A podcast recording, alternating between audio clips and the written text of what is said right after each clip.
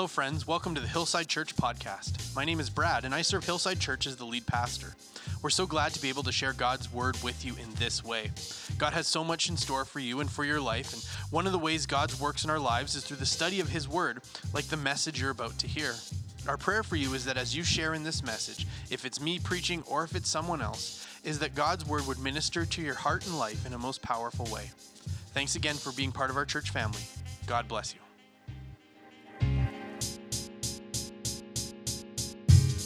But this morning, we're going to continue our sermon series, A Fire Inside. And, and we're sort of at the place where we talked about the second chapter, where, where the first chapter was sort of the historical understanding of, of the, the historical account of the followers of Jesus being baptized by the Holy Spirit in Acts chapter 2.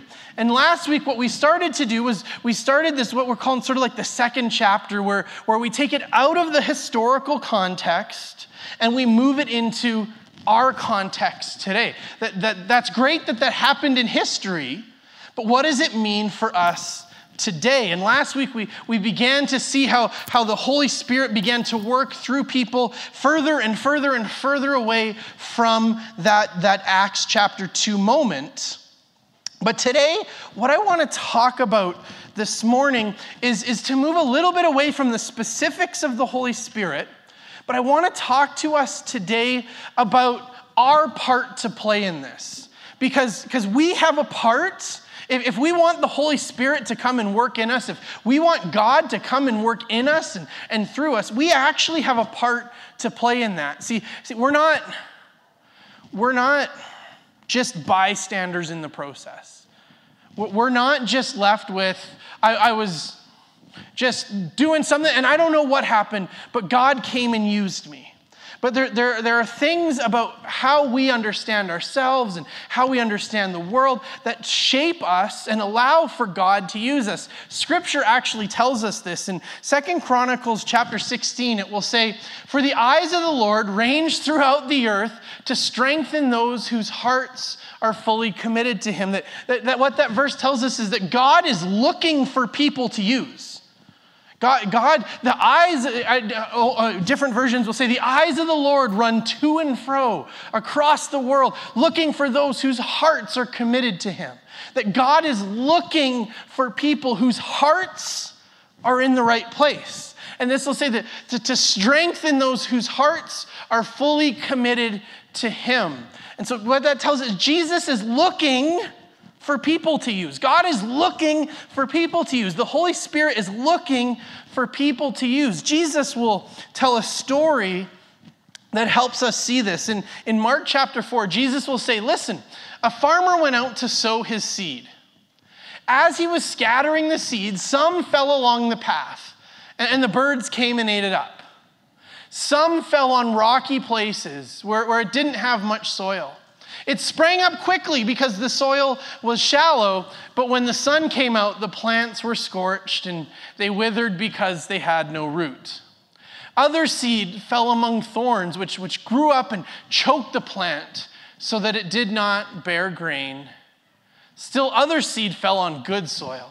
It came up and grew and produced a crop, some multiplying 30, 60, some 100 times. Then Jesus says, Whoever has hear, ears to hear, let them hear. Now, the intention of this story was never to be about gardening. It wasn't like a how to sort of HGTV special where Jesus was teaching about how, how to garden well. The point was, it was a story, it was, it was called a parable. It's like a metaphor for our lives where, where we, if we want to see God work in it, work in our lives, we need to have a heart that is good ground for the Word of God to come and work in. That, that if, if, our, if our hearts aren't ready to receive, we're going to have a tough time receiving. And, and God isn't going to force his way in. He's not going to force his way through our hearts. That if, if we're not ready to receive, God is going to have a hard time working through us. And what this tells us is that, that we need to have hearts that are ready to receive from God. That God's looking for people whose hearts are in the right place to use and to work through. And so we need to ensure that, that our hearts are where they need to be. And so this morning, what I want to do with our time together this morning is I want to talk to us about four places in our lives, in our hearts, that, that may be obstacles for God working in your life. That, that may be places where, where maybe not all of these, maybe some of these, maybe one of these in particular might poke you a little bit where it hurts. Because these are, these are places in all of our lives where it's easy for us to have bad ground. It's easy for us to have a bad heart because there's simple ways that, that we can uh, allow our hearts to, to not be what they should be because in some ways it actually kind of makes sense. But this morning, I want to talk to you about four places where, where you can do an inventory of your life and say, Is my heart good ground? And so, the first place that we're going to talk about this morning, the first condition of our heart that we want to make sure is true for our hearts and true for our lives as we look to say, God, I want more. I want your Holy Spirit to come and work in me. The first place that we need to make sure that our heart is in the right place is that we need to want, or we have to want the Holy Spirit. We actually have to want that. And not just like the platitude statement that we know the right answer is to say, God, I want more of you. We know that the right thing to say is like, of course I want more of God in my life. But it's not enough to just say it. It's not enough for me to say it and for, for Troy to say, that Brad's got the right heart. But I actually have to mean it internally. In fact, the Bible will say this in 1 Corinthians chapter 14. It will say, Follow the way of love and eagerly desire the gifts of the Spirit. Eagerly desire. That, that means something. One of the, the quirks in my relationship with my wife that we, we've had to work through, and we laugh about this all the time, is, is sometimes I can be uh, I don't know what the right word would be. Sometimes I can be a little bit um, soft on giving praise. When Yvonne will ask how, how something is, it was, it was pretty good. How was the soup I made for you? It was pretty good. And, and I don't mean that like in a derisive way. I mean, it was pretty good. It, it, it, not bad. And, and she'll say, well, what do you mean not bad? I mean, like, it, it wasn't bad, which is a good thing. I, I, I didn't say it was bad, I said it was not bad. But maybe I don't eagerly praise sometimes the way that, that I should. And Paul will tell us that we are to eagerly desire that, that we're not just supposed to know the right answer, but that, that it's actually supposed to be like welling up inside of it. We are eagerly to, to, to want the things of the Spirit. That means that we're not meant to be passive receivers. Uh, okay, I suppose. I mean, I guess it's what the right thing to do is. All right, God. I suppose, God, if you want to do something, okay. Um, it means that we're not meant to be scared or anxious or afraid. Uh, uh this is kind of weird. Maybe I don't want that. That, that. that seems weird to me. Let's, let's leave that one out. Or, or the whole thing just seem, you mean, I, that, that sounds, I'm, I'm going to pray for people and, and I, I'm going to gonna have a word from the Lord for people, or, or God might want to do a miracle through. But the first thing that we have to understand where, where we want our hearts to, to be good ground is that we actually have to want the Holy Spirit is truthfully, for many of us, this is a place where we can struggle a lot. Do I really, truly want this? Do I really want to be used by God? Do I really want to have the Holy Spirit come and work through me? Or do I just kind of want things where God doesn't ask much of me and God doesn't do much of me, but I know the right answers and so it makes me feel good? But if we want God to work through us, I know it sounds rudimentary, but for I think for all of us in places in our lives, the first thing we have to say is, I actually really want that. That that's where we begin with. The second thing that, that we have to come to terms with if we want the Holy Spirit to work through us. The second thing that we have to know and understand is that the work of the Holy Spirit in us isn't about us. We need to understand that, that the gifts of the Spirit, when God works through us, it's not meant to be about us. Paul will write in 1 Corinthians 12, he will say, Now to each one the manifestation of the Spirit is given for the common good. And so, what that means is that when the Holy Spirit works through you, it's not about you. And probably it's not even for you. That, that if the Holy Spirit is working through me, it's going to be for someone else. That the, the word of wisdom that God has deposited in my life is probably a word of wisdom for someone else. That if I'm meant to pray for a miracle, it's to pray for a miracle in someone else's life.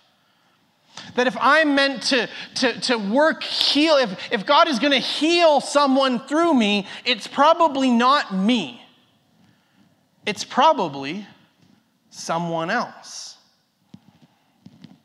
But sometimes we say, God, come and do whatever you want through me as long as I don't have to talk to someone else.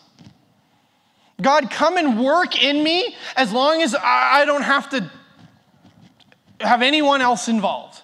God, do whatever it is that you want to do through me as long as it's just as long as it's just between me and you. God, I don't want to involve anybody. I'm introverted. I, am not a people person. I don't like to, to be on display. I don't, I don't like other people. I, I don't want to interact like that. When we invite God to come and work through us, we're inviting God to come and use us. And He uses us, as Paul said, for the common good. That it's good for someone else. But here's the wonderful part of that the way that God is using someone else is for you. That, that the way that, that I may not be used for me, that may not be who what God, God hasn't called me to be used for me and me alone. God has called me to be used for you, but God has called you to be used for me. And so, this common good is that nobody gets left out. And it's not somehow, well, if God doesn't use me for me, then who is God going to use? All of you. We're all called to work for each other. And so that's the beautiful thing about community. And part of the reason why God has called us to community is that I'm not oh, solely and completely responsible for me. Y'all are. But it's true the other way for, for all of us is, is we are called to live our lives out of the common good for each other. That God has called you to perform miracles in my life. And He's called me to perform miracles in your life. But we have to get through this idea that, like, but I, does that mean I have to talk to someone else? Yes. Does that mean I'm gonna have to go to someone and say, Can I pray for you? Yes. What if I don't really want to do that?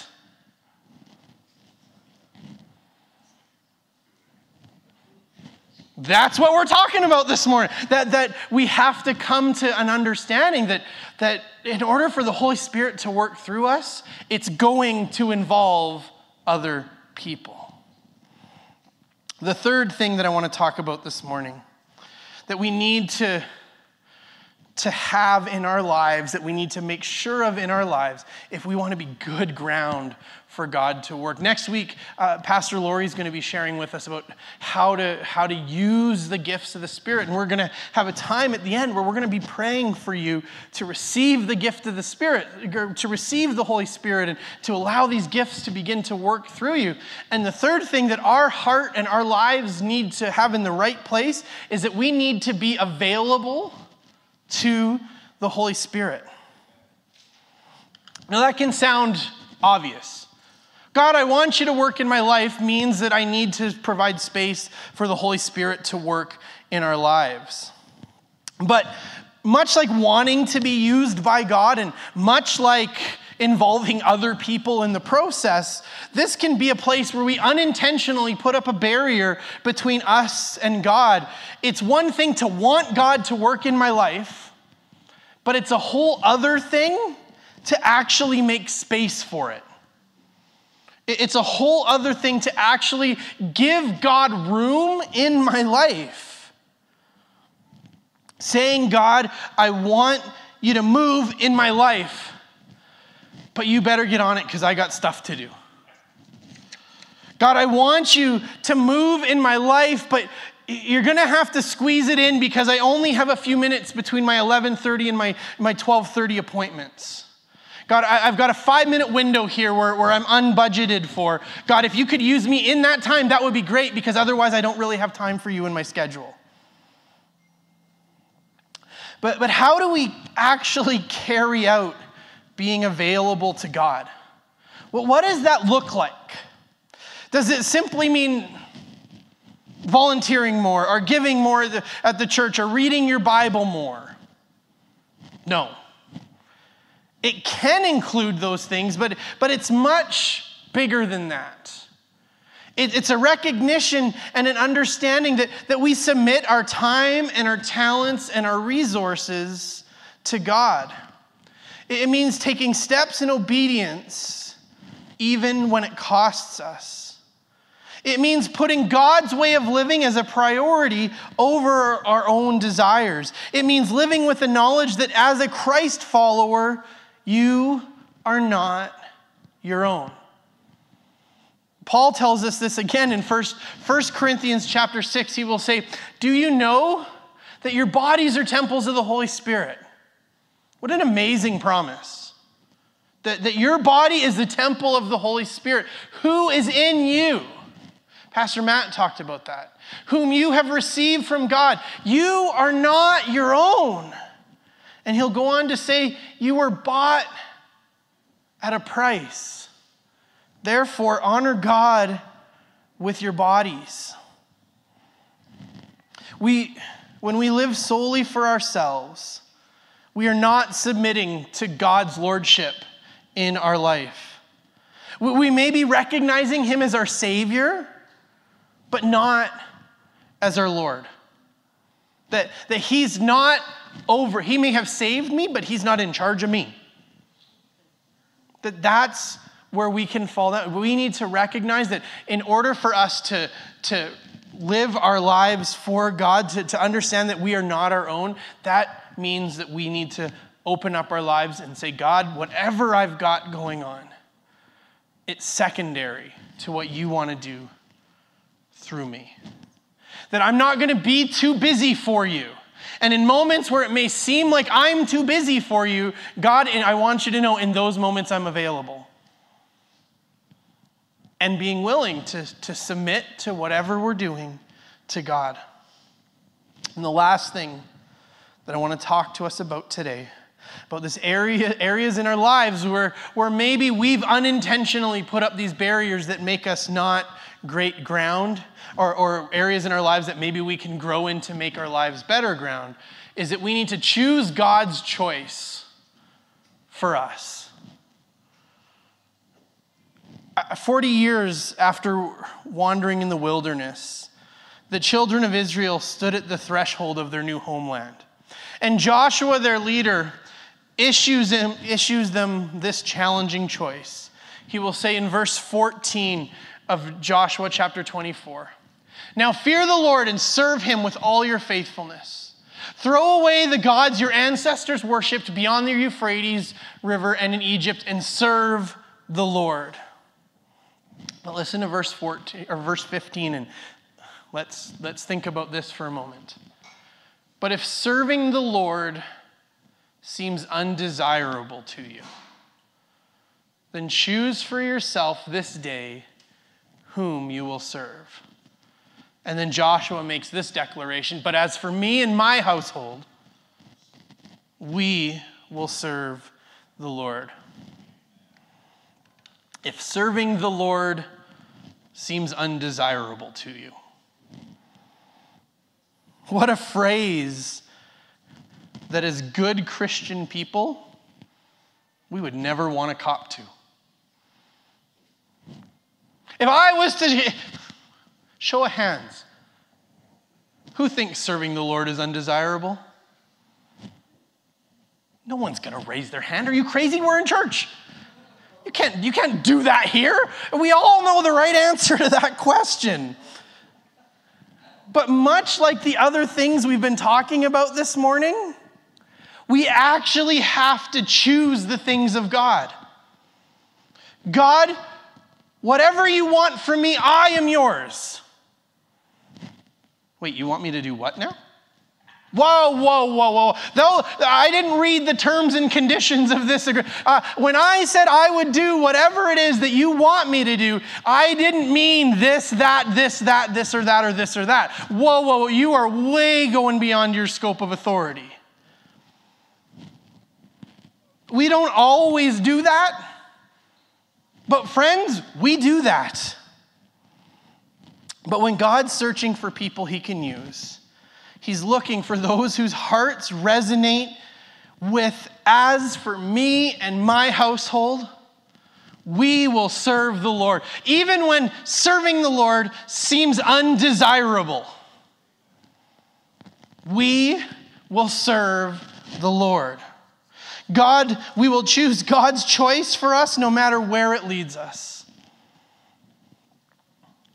We, have come back over and over again as we spent the last month looking at this idea that the Holy Spirit is a gift, a gift that each one of us has been given. But even in the receiving of this gift, we have a responsibility to receive it well and use it well. As I said, next week, Pastor Lori is going to be talking to us about how we're to use this gift well. But the process begins with us having our hearts in the right place.